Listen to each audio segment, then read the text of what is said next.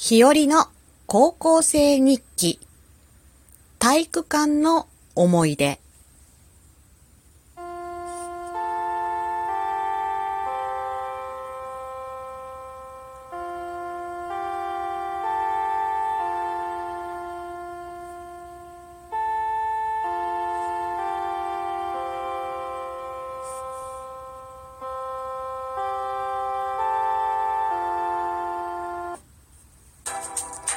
日和の高校生日記体育館の思い出、えー、体育の授業の時ってなんか半年に1回かだったかな？自分でやりたい競技とかをやる選んでやる制度だったなって思い出しました。で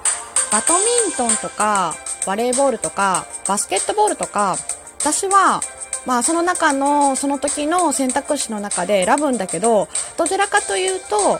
体を動かすものが好きだったなって思います。あと、冬とか寒いからできるだけ体育館でできるものを選んだっていうところもあります。はい。で、ハンドボールとかサッカーとかソフトボールとかそういうのって外でやらないといけないし、まあ夏場は暑いし日焼けはするしって感じ。で、体育の高校の授業ってね、すごく楽しかった。うん。先生もフランクで、まあお気軽な感じで楽しんでやればいいってとこもあったし、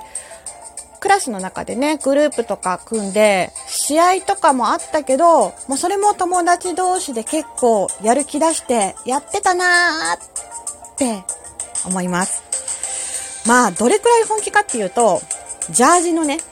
あの、裾をまくり上げちゃうぐらい本気では試合とかには挑んでいたと思います。でも、なぜか一番記憶に残っているのが、そんな体育の準備運動の時間。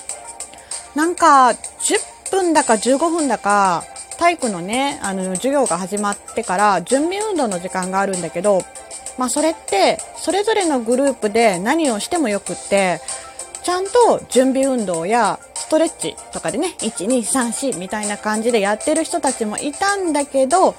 私たちのグループはなぜか空いていた体育館のステージを使ってやっていました。えー、ボールを使ってエンジンあの、円を組みながら、ぐるぐるね、走りながら、エンジンを走りながら、古今東西的なやつをやって、古今東西何々って言ったら、次の人にボールを投げるみたいな、ちょっと準備運動らしいやつもやってたんだけど、なぜか、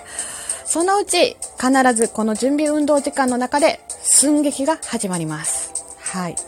別に、あの、演劇部の子がいたとかそういうわけじゃなくって、もうどっちかっていうと、即興でやることで、うん、即興で何かをやるってことを楽しんでいた感じでした。えー、例えば、誰かが、私、実は会社の上司と不倫してしまって、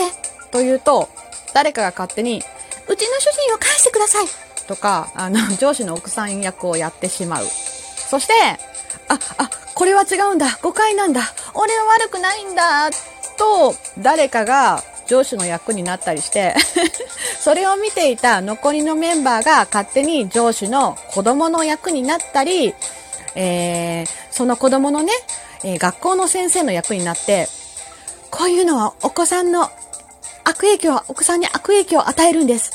あなたたちご家庭でどんな教育をされてるんですか？とか言い出したり。まあ、はたまた、えー、上司夫婦の近所のおばちゃんが出てきて、あそこの家庭うまくいってるように見えたけど、なんか裏があると思ってたのよね、なんて下り顔で言い出す。はい。こうやって勝手に一人何役もやり出したりして、どんどんどんどん変な話になっていったりして、あっという間に準備運動の時間が終わるという、えー、体育の前の準備運動。そう。なんでそれを毎週やっていたかって、っていうと、まあ、いや、それはただその時が楽しかったからです。はい。それだけなんだよね。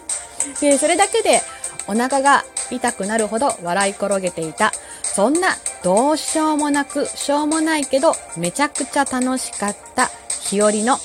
体育館の思い出でした。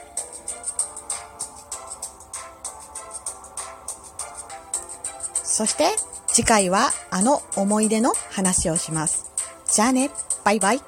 ひよりでした。